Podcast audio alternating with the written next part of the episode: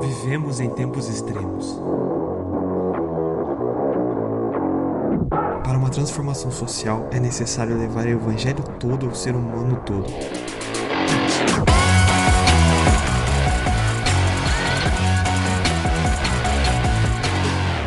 Meio à pressão dos extremos da sociedade, a sabedoria de Deus, através de nossos atos, exercem a justiça dele, alcançando a todos, gerando transformação de vidas e sociedades.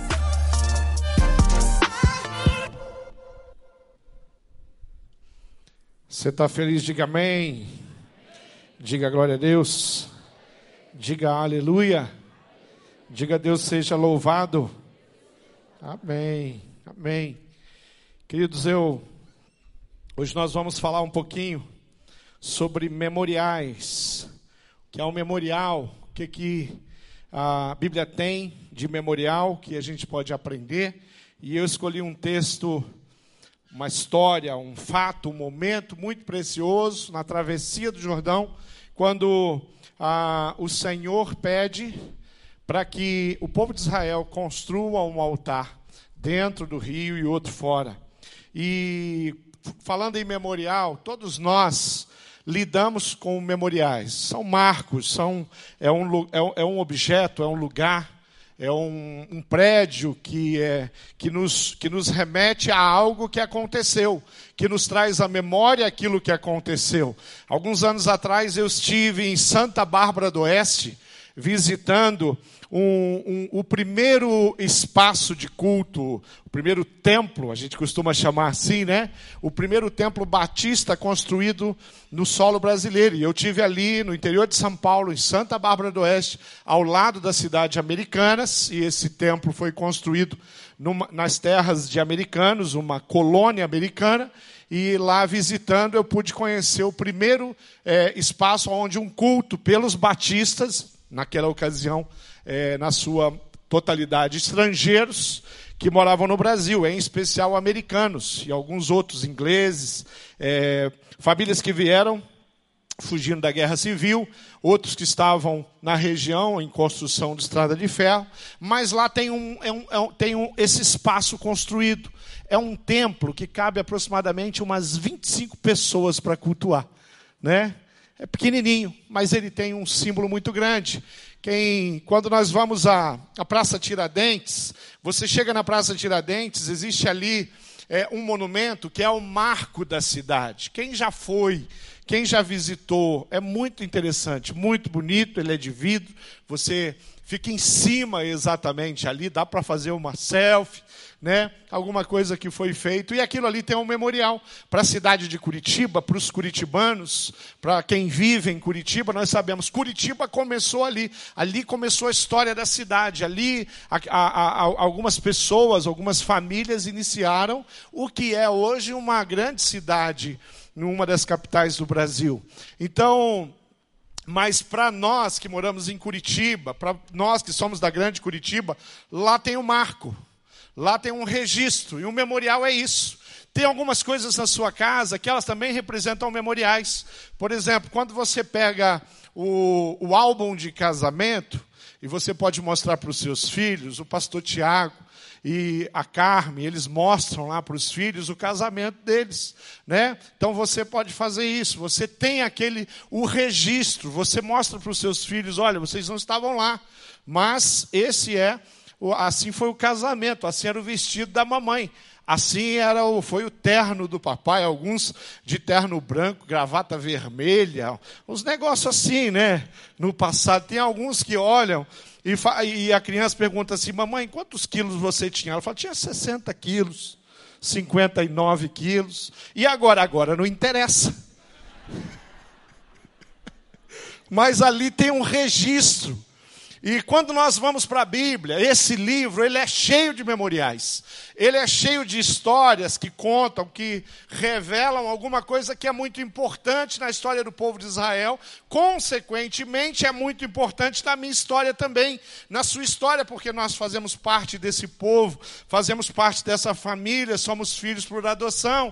Em Cristo Jesus somos descendentes de Arão, fazemos parte da Israel espiritual, o povo escolhido, separado por Deus, esses somos nós. Então nós vamos lá e nós começamos a, a conhecer. Mas lá no livro de Josué, no capítulo 1, tem um trecho bem interessante, que é onde eu quero, de fato, hoje, é, estudar, conversar com os irmãos. Josué capítulo 4, a partir do versículo 1, diz assim: Quando toda a nação terminou de atravessar o Jordão, o Senhor disse a Josué: Escolha doze homens dentre o povo, um de cada tribo, e mande que apanhem doze pedras no meio do Jordão, do lugar onde os sacerdotes ficaram parados.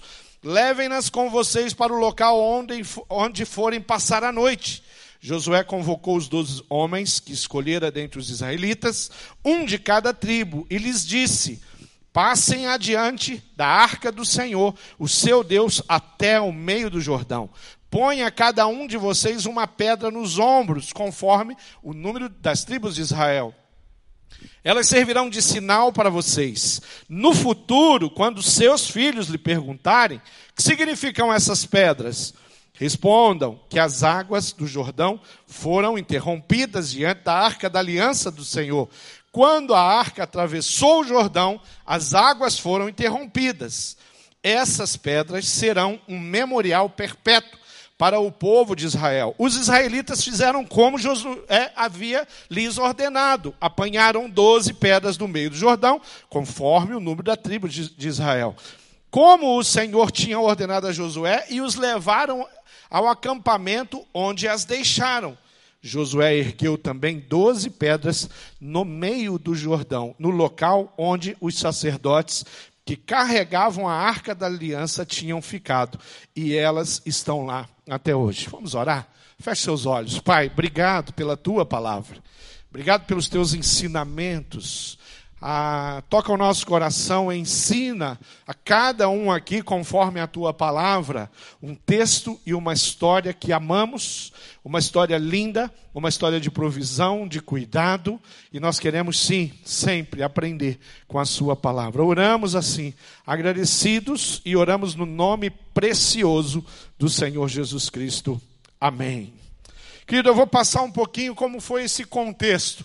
Nós conhecemos a história de um homem que morava em Ur dos Caldeus. O nome desse homem era Abraão. Abraão era um homem que vivia numa cidade próspera. Ur dos Caldeus era uma cidade desenvolvida, uma cidade satélite, polo, naquela região, uma cidade que havia inclusive uma biblioteca. Então ele está numa cidade estruturada, ele vive ali com a sua família, ele vive ali diante da sua parentela, mas o Senhor fala com Abraão e fala: Abraão, deixa a sua parentela aí, deixa, pega a sua família e segue. Eu vou te enviar para uma terra, um lugar aonde mana leite e mel. Abraão, ele é o segundo homem, ou o segundo registro é, na Bíblia que fala de Deus falando com o homem. Nós temos os registros ali em Gênesis, Deus falando com, com Adão, já na, ali na criação. A Bíblia dizia que Deus, no final da tarde, se encontrava, caminhava, conversava com Adão.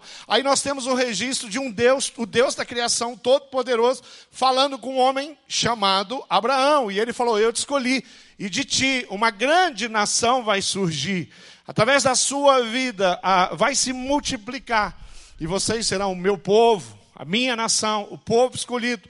Abraão faz exatamente como Deus havia ordenado. Ele pega sua família, o sobrinho de Abraão Ló o acompanha e ele segue em direção àquilo que foi a, um direcionamento do Deus Todo-Poderoso. Qualquer um, qualquer um naquela cidade, desde o prefeito aos parentes de Abraão, com certeza diriam que esse homem estava louco mas esse louco estava fazendo a vontade, ouviu o direcionamento de Deus e segue. Ele vai seguir, Abraão vai ter filhos, vai ter um filho chamado Isaac, desse filho chamado Isaac, é, ele vai ter um filho chamado Jacó. Jacó vai ter vários filhos. Dentre os filhos de Jacó, a Bíblia destaca um, ainda no livro de Gênesis, a Bíblia destaca um homem é, que o, o nome dele é José. E esse homem chamado José, ele é vendido pelos seus irmãos como escravo e ele é levado para o Egito. Quando ele chega no Egito, muitas coisas acontecem, leia lá essa história, hoje à tarde, separa para ler em Gênesis a história de José, e muitas coisas acontecem, e também esse homem chamado José se torna o líder mais importante do Egito depois de Faraó o primeiro-ministro do Egito, o governador do Egito. E apesar de. E, e na, na, durante esse período, foi um período de muita prosperidade no Egito. Um período onde o Egito guardou mantimento. Por quê? Porque Deus havia revelado a José que haveriam sete anos de, de vacas gordas e sete anos de vaca magra, que eram sete anos de seca. Mas a família de José não tinha essa informação e tocava a vida normalmente. A seca veio sobre a região de Moab, onde vivia a família de, de José. E ali, naquela região, a seca foi muito grande. Mas aí o Senhor faz com que José traga a sua família toda para o Egito. E eles são recebidos de uma forma muito nobre, uma área terras são oferecidas a eles, eles podem plantar, e é um tempo de prosperidade, mas o povo de Deus agora está instalado no Egito. Tempo passa, José morre, os faraós, eles vão se esquecer do, do homem chamado José, essa história de um hebreu que liderou, talvez não fosse uma história tão interessante para um egípcio cantar, contar, para um faraó contar, e o que vai acontecer em diante é que aquele povo que veio de uma forma nobre, convidada, com as portas abertas, sendo recebido com honras, agora se torna escravo. E os anos vão passar, aproximadamente 400 anos vão passar. E nesses 400 anos que se passaram, esse povo vira escravo na pior circunstância que você pode imaginar. Agora eles estão são escravizados, eles produzem muito, eles constroem tijolos e fazem outras coisas, cu cuidam de criações. E o Egito, com certeza, é, tem uma prosperidade que vem desse povo escravizado. Há uma história interessante de um, um faraó e a sua esposa tinha filhas. E essa história que eu estou contando agora, ela não está registrada na, exatamente na Bíblia os detalhes, mas os historiadores contam que ela, é, ela tinha filhas, mas ela não tinha filho. Parece que a mãe de Moisés conhecia essa história. Coloca aquela criança num cesto, ele é, é, conduzido ali pelo Nilo e ele chega diante daquela mulher e daí Moisés então vai ser criado é, na, na casa de Faraó como um neto de Faraó, filho, é, sendo criado pela filha de Faraó. Ele vai crescer ali e os anos vão se passar. Moisés era com certeza um, um, um dos que é, assumiria o trono, seria um faraó. Mas acontece um fato de um, de um homicídio envolvendo Moisés. Moisés sai e vai para terras longe, vai passar aproximadamente 40 anos. E o povo está perecendo e sofrendo e sendo escravizado. Deus levanta Moisés e manda que Moisés volte para o Egito e ele volta, ele encontra toda aquela situação e vê todo o lamento, o choro, o sofrimento do seu povo, porque apesar de ter sido criado como um egípcio, é, ele também era um hebreu. E o que vai ocorrer nessa história é que Deus vai falar com Moisés e vai falar: Moisés, eu quero que você tire o meu povo. Você retire o meu povo dessas terras. Eu tenho um lugar, você vai conduzir. Eu vou libertar o povo. Moisés, um tanto quanto com dificuldade para entender essa história, como isso poderia acontecer, porque aquele povo pertencia ali ao Egito. Aquele povo era escravizado e aquele povo te, trazia muitos benefícios para o Egito. Deus então vai é, mandar dez pragas. E a primeira praga que ele manda, o rio Nilo, o rio que corta o Egito e que é grande fonte de prosperidade do Egito, é o rio Nilo, sempre foi. E ele transforma as águas do rio Nilo em sangue. E isso não comove o coração do faraó, é, em seguida, depois que passou esse período do, do, sangue, rãs surgem do rio Nilo e invadem todos os lugares e todas as casas. Depois, uma terceira praga é enviada por Deus e piolhos, alguns historiadores acreditam que eram pulgas, alguma coisa assim, ele, ele vai invadir as casas, os locais então, os animais, as pessoas são atacadas por esses, por esses insetos numa proporção muito grande. Depois, moscas vão surgir de todos os lados, também numa grande proporção. Depois vai acontecer a morte dos rebanhos. As coisas estão acontecendo e Faraó está firme. Eu não abro mão desse povo. A Bíblia diz que o Senhor havia endurecido o coração de Faraó. A Bíblia diz que, diante de coisas terríveis que estavam acontecendo, Faraó não mudava a sua opinião.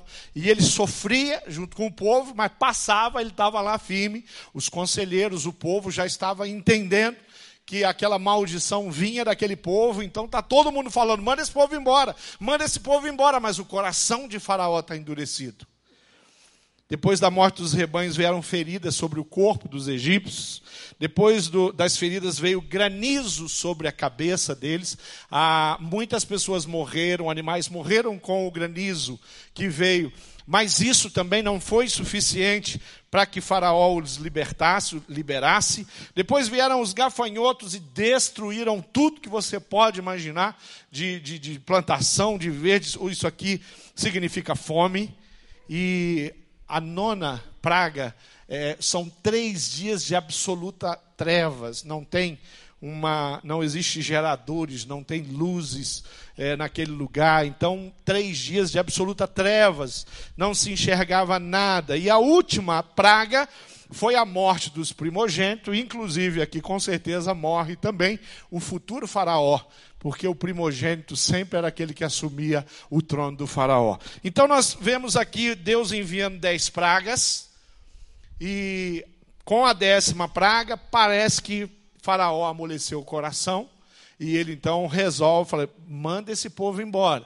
Quando o povo sai, ele pega o seu exército e fala, agora vai lá e extermina ele, mata eles. E o povo vai em direção ao Mar Vermelho, chega em direção ao Mar Vermelho, não tem para onde correr. Aí Deus vai fazer um milagre muito grande, é, que é abrir o Mar Vermelho. Então, diante do Mar Vermelho aberto, eles atravessam e eles vão então em direção agora ao deserto. E no deserto esse povo vai passar 40 anos aproximadamente 38 anos aproximadamente, vivendo no deserto, e ali muitas coisas vão acontecer. No deserto o Senhor continua se revelando, no deserto o Senhor continua fazendo milagre, no deserto o Senhor continua discipulando seu povo, ensinando seu povo, algumas coisas que, nós, é, que eu retirei ali da, da, do tempo no deserto, aonde eles, diante do deserto, com sede, e a sede é vida, sem a água eles não podem morrer, eles encontram águas, as águas de Mara. Só que as águas de Mara não são potáveis, e eles não poderiam beber aquela água. O Senhor faz um milagre e transforma aquelas águas amargas em águas potáveis. Depois eles vão é, ter, sentir fome, e o Senhor vai fazer cair do céu maná. E eles vão comer maná todos os dias, todas as manhãs. O Senhor dá o maná, o Senhor dá regra para eles: não pode juntar o maná, pega, come, se farte, mas não ajunte. E, e, e, porque aquele alimento, quando o povo estava farto, ele, ele já apodrecia, deixava então de existir ali. E esse povo comendo maná, comendo maná, eles queriam algo mais. E eles pedem ao Senhor, a gente quer carne, lá no Egito tinha carne. E eles estão pedindo carne para o Senhor, o Senhor manda as codornas, e as codornas chegam e aquele povo é alimentado, cuidado por Deus e continua, inclusive, crescendo naquele período do deserto.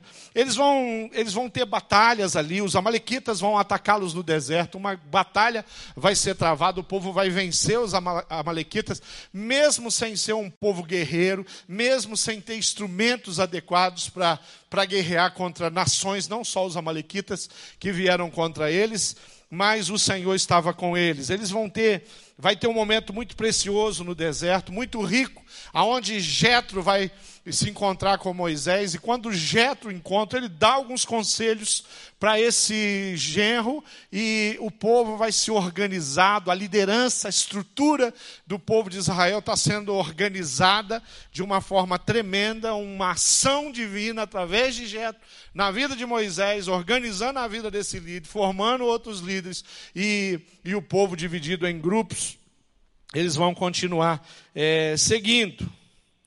Determinado dia, Moisés escolhe doze espias e manda entrar naquela terra que Deus havia prometido para Abraão, lá em Ur dos Caldeus. E quando os espias vão, eles passam 40 dias nessa terra.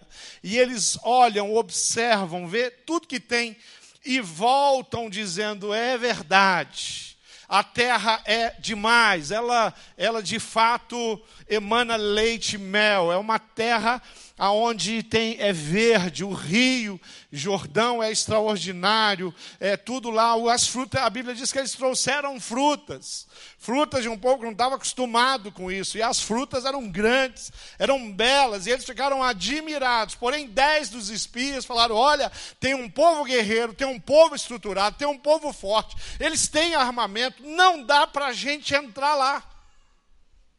Havia somente dois espias Caleb e Josué, que falaram: Olha, eu concordo com tudo que eles falaram. Eles têm razão.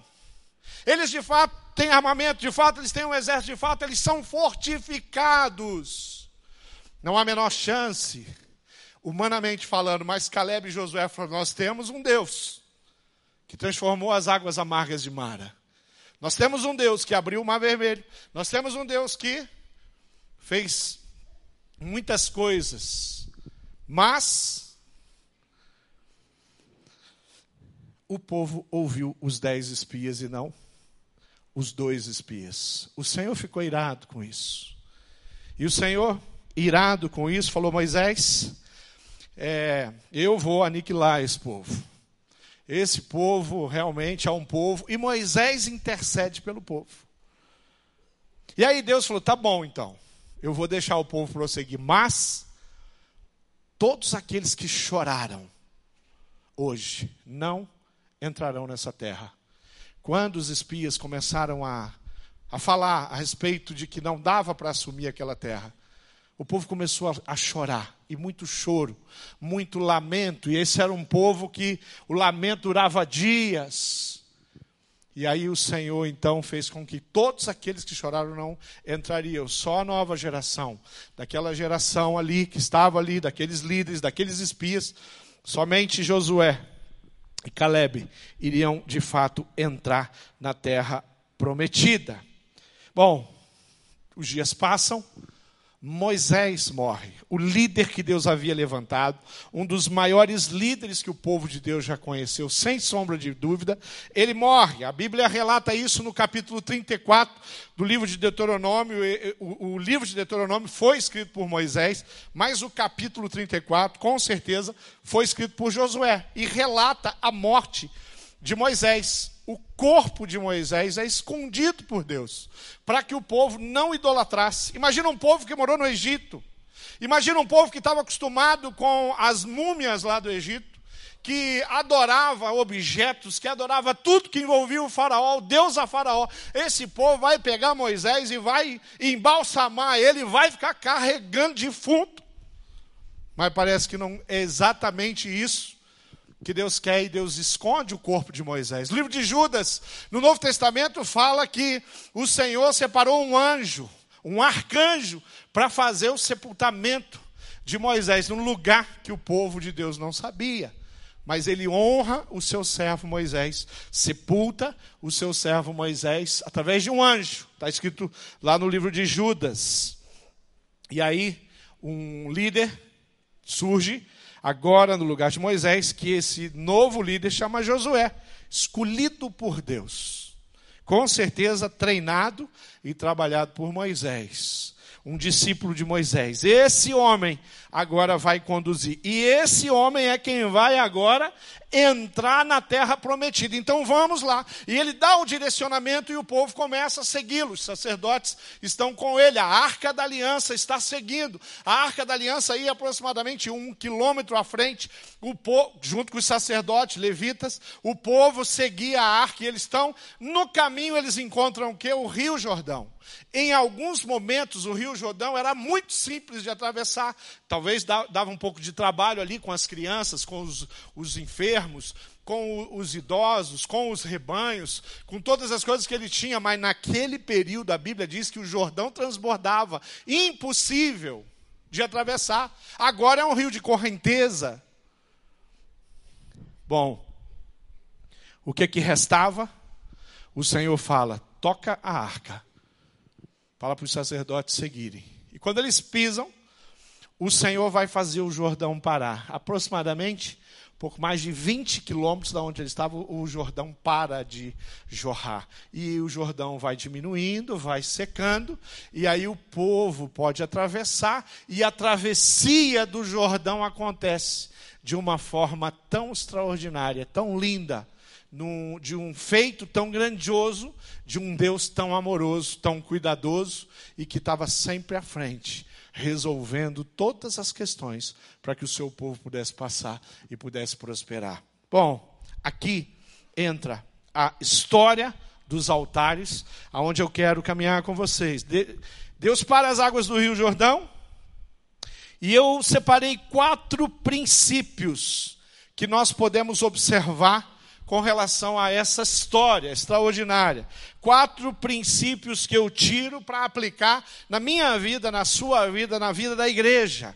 O primeiro princípio que eu quero citar aqui, aprendendo com a história da travessia do Jordão, com a história dos altares, onde a Bíblia diz que quando toda a nação terminou de atravessar o Jordão, o Senhor disse a Josué: escolha doze homens, um de cada tribo e mande que apanhem doze pedras.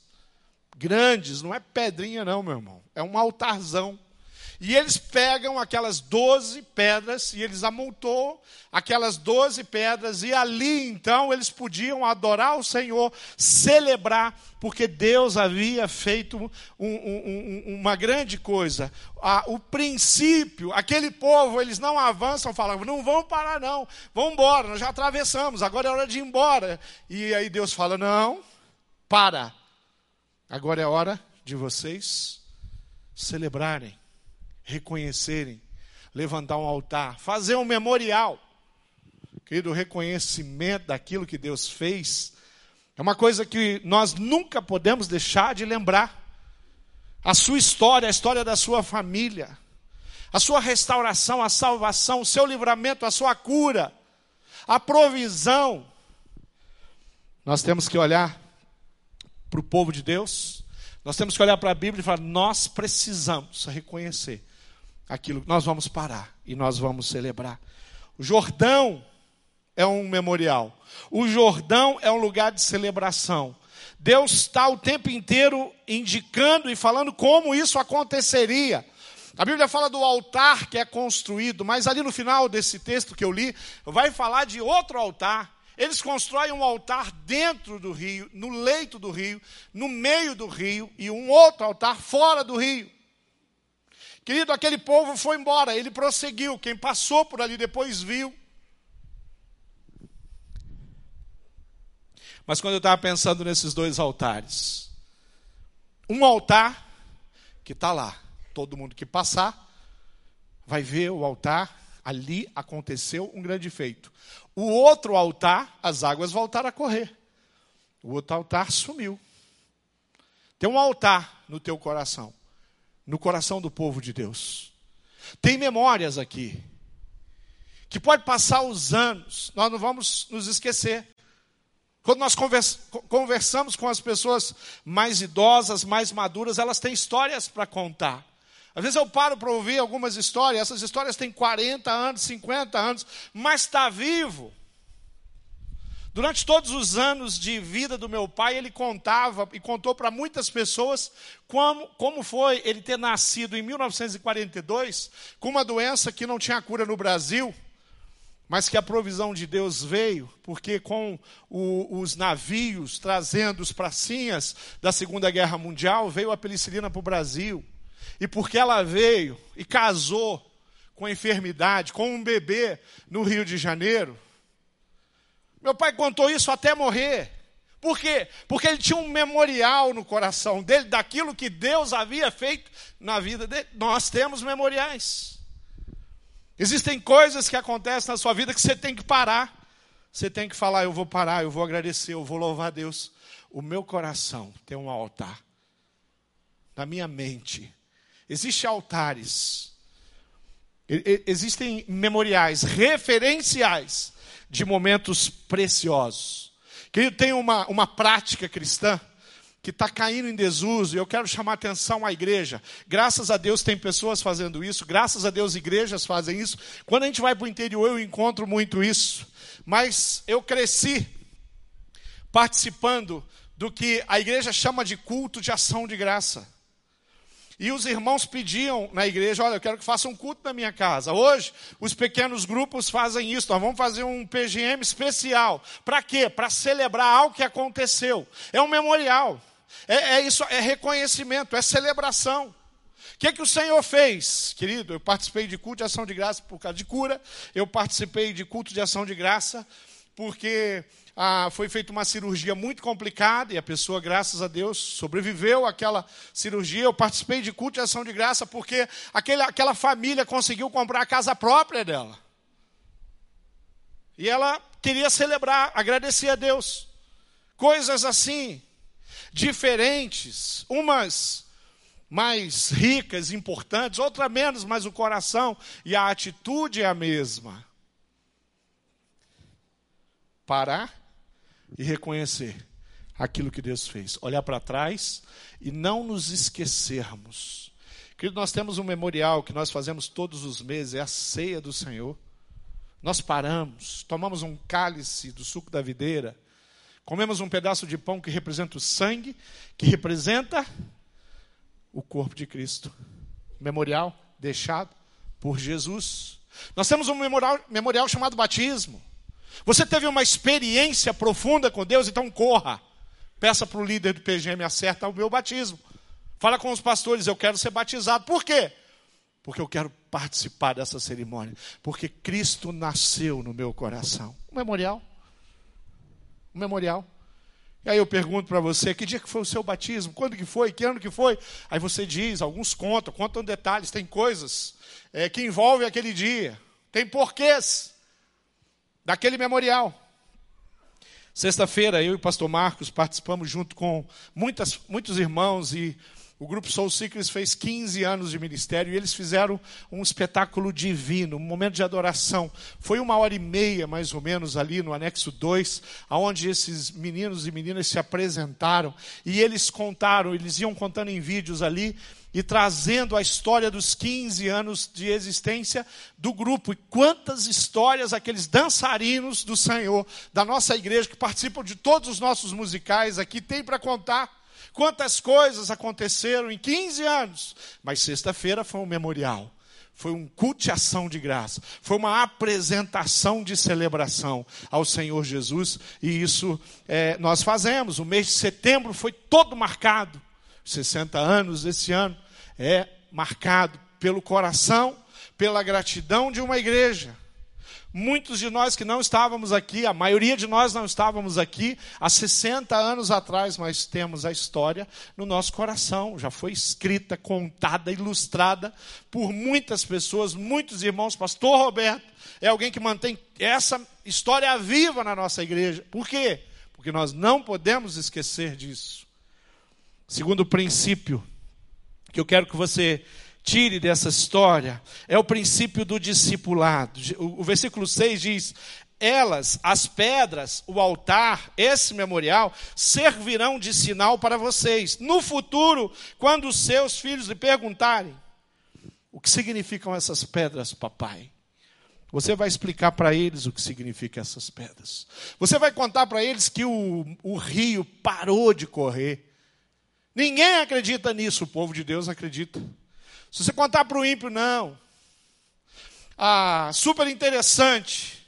e a, os programas de, de TV a cabo, a Discovery, eles tentam explicar isso de tudo quanto é jeito. Aliás, eles tentam explicar tudo na Bíblia como um fato. Querido, deixa eu contar uma coisa para você de quem conhece um pouquinho da história, que quem conhece um pouquinho, e, e, e, e o que eu li de arqueologia para fazer isso aqui. Se você quer aprender a Bíblia, não conta com a Discovery. Não conte com a Discovery, porque eles são ruins de história. Tá? É, Existem muitas reclamações, inclusive, de arqueólogos que são citados, porque o cara vai lá e dá uma entrevista para ele, fala 40 minutos, aí eles põem 30 segundos, aonde interessa para eles. A Bíblia ensina, a história é contada. Jesus não tinha esposa nem filhos. O Êxodo não é uma história criada. Então você quer conhecer, vá lá na Bíblia.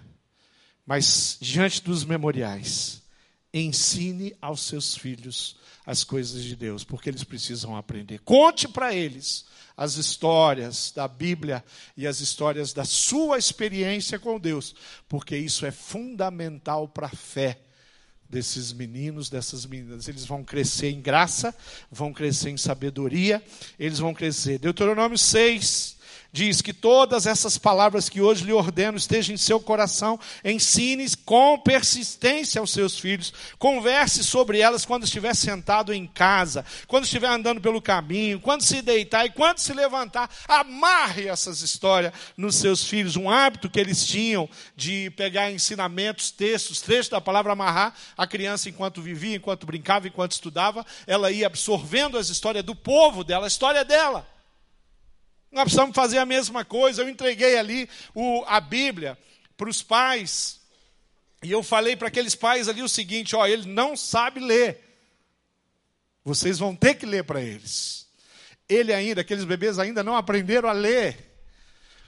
Vocês vão ter que contar a história para eles. Eles estão zeradinho mente deles, apesar da, da qualidade da mente deles, a, a capacidade de aprendizado de um bebê, mas está zerado, é um HDzinho zerado.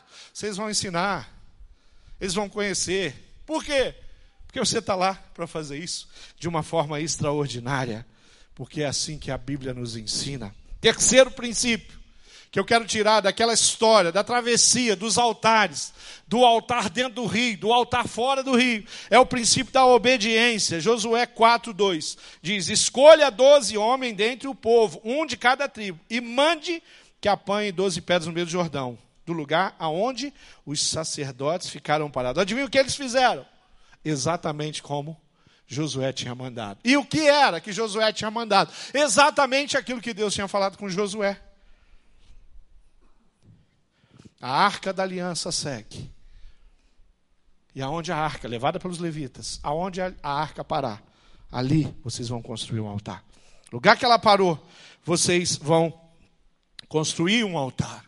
Às vezes nós queremos fazer as coisas do nosso jeito.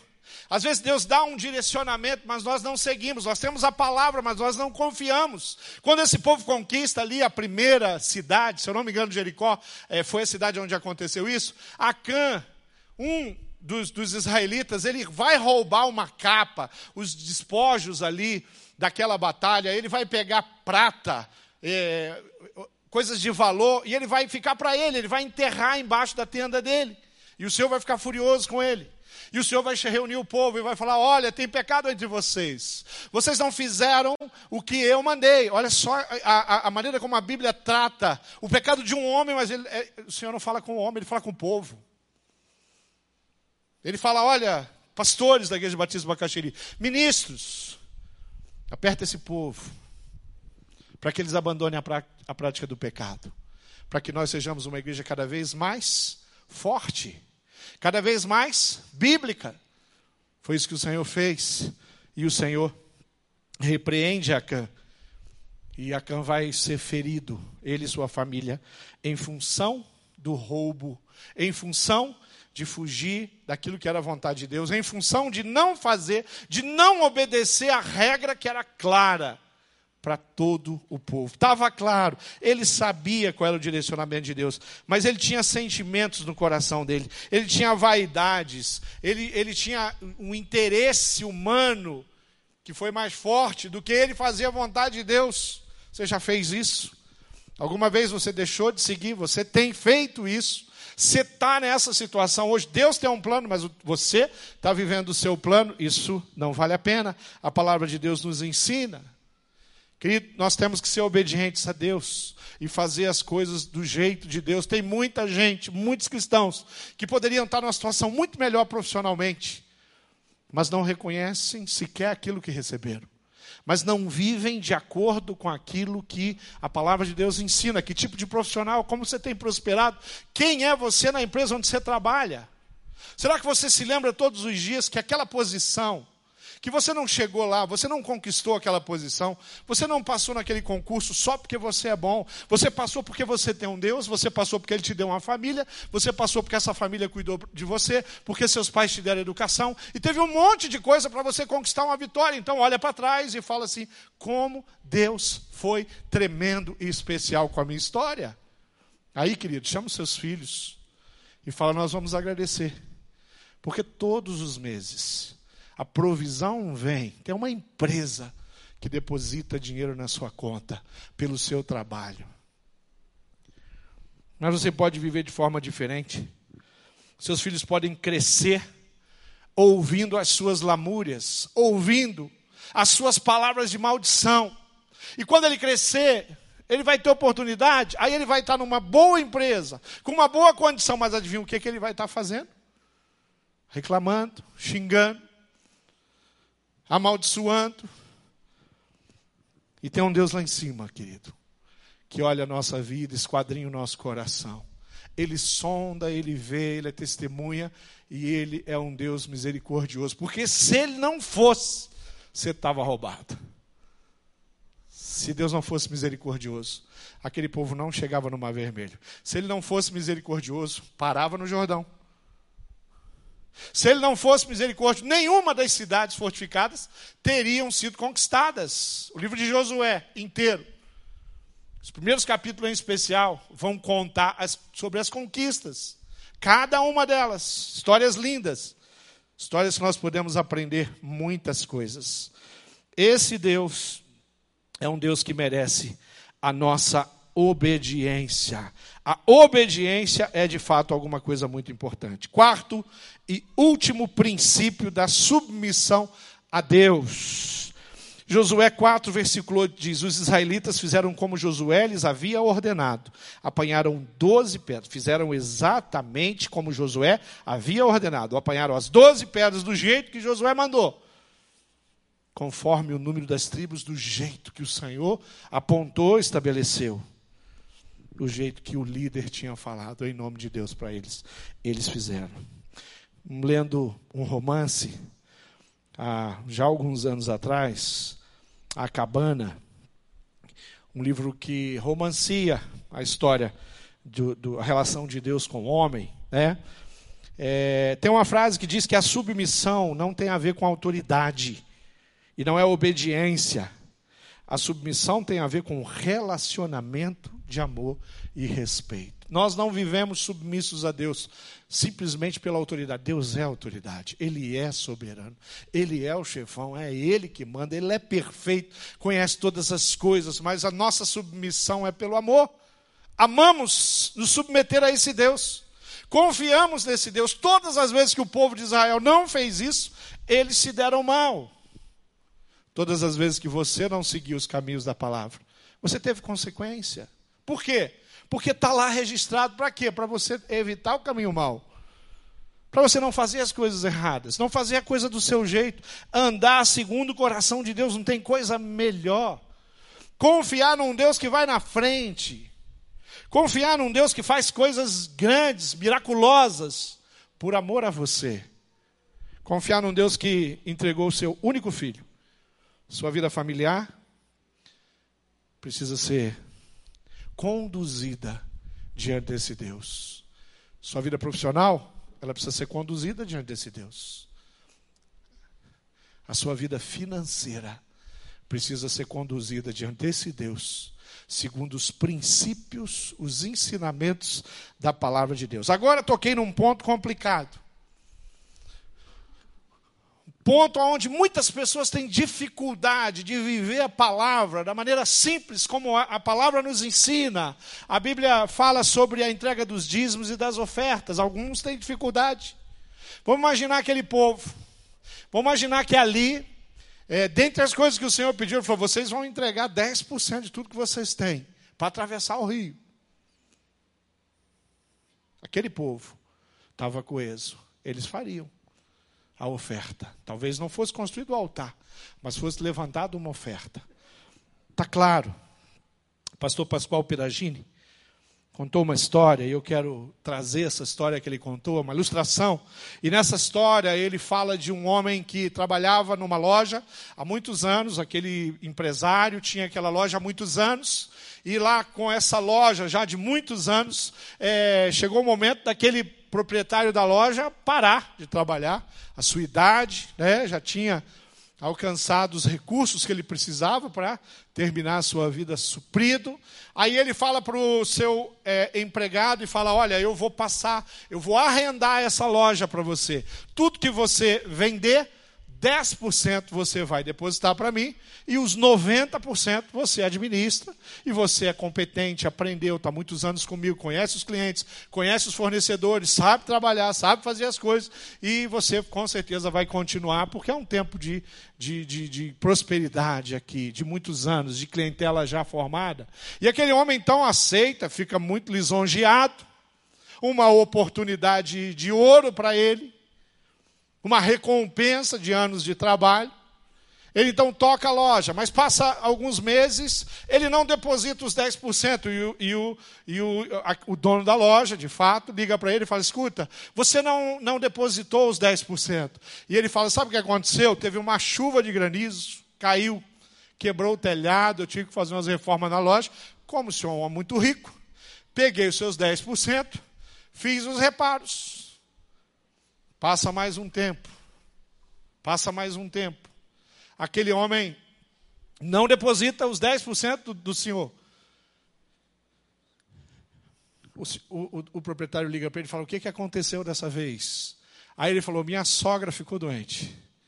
E precisou fazer um, comprar uns remédios caros, fazer um tratamento, uns exames, umas coisas caras. Como o senhor é muito rico, eu peguei seus 10%, dei para ela. Passou mais um tempo. De novo, ele não depositou os 10% e o senhor pergunta para ele, o dono da loja, o proprietário pergunta para ele, escuta, o que, que aconteceu? Ele falou, a venda esse mês, por causa da crise, foi baixa. Aí o senhor fala, mas era 10%, se foi baixa, é 10% do baixo. Não pedi um valor que você só acompanha o movimento, só tem que administrar. No final dessa história, aquele homem teve que tirar da mão daquele homem a loja. Ele perde a loja. Por quê? Pela incapacidade dele de administrar 90%. Sabe que isso não tem a ver com a gente? A gente conhece a palavra, a gente conhece os mandamentos, a gente sabe como, como é abençoador participar disso, um privilégio. A gente faz parte de um corpo, nós somos um corpo. E como um corpo, nós caminhamos junto, nós construímos isso aqui junto. Tudo que acontece na IBB faz parte do conjunto de pessoas que aqui trabalham, que aqui servem, que aqui contribuem. Mas às vezes eu tenho dificuldade de fazer as coisas do jeito que a palavra diz, do jeito que a palavra manda. A Bíblia diz em 1 Crônicas 29, 14, Davi, aliás. De que maneira Deus pode querer que pratiquemos hoje a oração de Davi? Pois tudo vem de ti, e nós somente devolvemos o que já era teu. Será que isso é uma verdade para mim? É uma verdade para você? Nós temos sido fiéis, a obra tem prosperado e continua porque você tem participado. A travessia do Jordão ela acontece 100% na obediência e na submissão de um povo. A conquista daquele povo está vinculada também à obediência e à submissão. E eu estou, como pastor, dizendo para você: tem um jeito de viver o cristianismo. Nós somos um corpo, nós somos conectados, nós somos mãos, pés, cabeça, tronco, perna, braço. Nós somos isso, queridos. Se um de vocês cortar o meu braço ou cortar a minha mão, o que, que vai acontecer? Os irmãos vão me socorrer, vamos levar para um hospital. Acho que para o hospital aqui, o Cajuru, o hospital de traumas. E lá eles vão fazer ali uma cirurgia aqui, vão fechar para que eu não morra. Não perca o meu sangue e morra. Mas depois que eles fizerem esse procedimento, eu vou continuar vivo. Né? Vou ter que cumprimentar vocês com essa mão. Porque essa aqui eu perdi. O meu corpo continua, eu vou continuar pregando. Né? Vou ter que segurar o microfone, tudo aqui, com uma mão, porque eu perdi a outra. Mas eu continuo vivo, vivendo. Mas a minha mão deixou de existir. Ela apodreceu. Fora do corpo, ela apodrece. Ela não vai a lugar nenhum. Nós somos uma família, nós somos um corpo, nós estamos conectados, nós vivemos em unidade, nós caminhamos para o mesmo sentido, servimos, seguimos o mesmo Deus e vivemos sobre o mesmo mandamento. E prosperamos juntos, para a honra e glória do Senhor Jesus. A história do Jordão os dois altares do Jordão, o memorial construído por Deus está lá, para que registrado na Bíblia. Muitos e muitos e muitos anos nós estamos aqui aprendendo ainda com essa história. E até que ele venha, muitos, as próximas gerações, se houverem, vão poder ler a história do memorial do Jordão.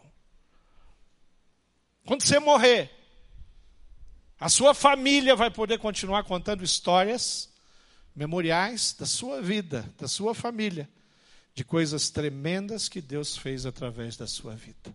Vamos ficar de pé. Vamos ficar de pé.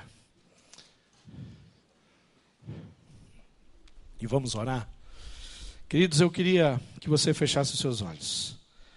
Eu queria desafiar você. Talvez Deus falou muitas coisas com você que que eu nem citei. Enquanto eu falava, Deus trouxe memórias na sua mente que você deve ser grato. E você fala: Eu preciso parar, eu preciso conversar com os meus filhos, eu preciso contar mais isso, porque são memoriais da minha vida, da minha história. Eu preciso mostrar para as pessoas aquele objeto que eu tenho lá em casa que tem uma memória tão forte com ele, tem uma história tão linda. Eu guardo lá como uma lembrança, um memorial. Eu preciso contar para os meus filhos, para os meus sobrinhos, em especial para as crianças, para os novos discípulos, como que eu cheguei até aqui?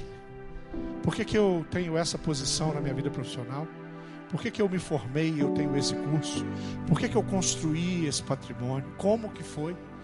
De que maneira Deus me abençoou? Eu preciso. Talvez Deus falou com você e falou: olha, seja grato. E não deixe de lembrar da onde você veio e aonde Deus te trouxe. Talvez ouvindo a mensagem você fala: Olha, pastor, eu acho que eu não estou conectado ao corpo. Quem sabe eu, tô, eu sou a mão que está apodrecendo, porque eu não estou unido. Algumas pessoas costumam frequentar os cultos, mas não se envolver. Costumam vir aqui, gostam do louvor, gostam da palavra do pastor Roberto, do pastor Marcos. Mas eu quero dizer para você que nós somos uma família, é importante que você venha. É importante que você se torne membro. É, é importante que você assuma aquela posição de poder participar, de poder ir na assembleia e ouvir os relatórios e discutir, de servir, de se tornar um líder. De lá onde a ministra Elaine falou sobre trabalhar com as crianças, cuidar dos bebês ou de qualquer outra geração. E Deus está falando para você: olha, vem aí, querido. Não fica aí nessa posição, não. Não fica de fora assistindo a travessia, não. Atravessa. Entra no rio. Vai lá, vai ver como é o leito de um rio sem as águas. O Senhor falou contigo sobre a fidelidade, falou, pastor, eu tenho negligenciado com o dízimo. Querido, eu, eu sinto por você. E eu não estou aqui para te condenar, eu estou aqui para falar, por favor, querido, aprenda o caminho da fidelidade, da regularidade no, na, na sua vida financeira, você só vai ganhar. Vai ser bênção demais.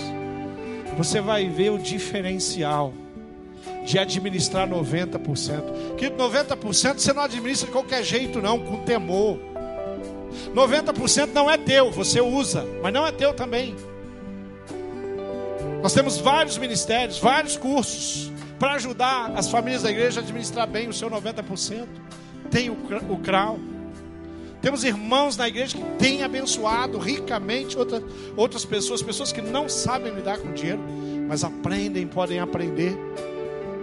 Seja fiel, seja regular, e o Senhor é contigo. Feche os seus olhos. Agora eu queria fazer uma pergunta para você. O Senhor falou contigo? Levanta a sua mão, fala, pastor, eu saio daqui com uma missão, eu saio daqui com um desafio. Levanta a mão, fala, falou comigo. Amém. Vários, vários irmãos.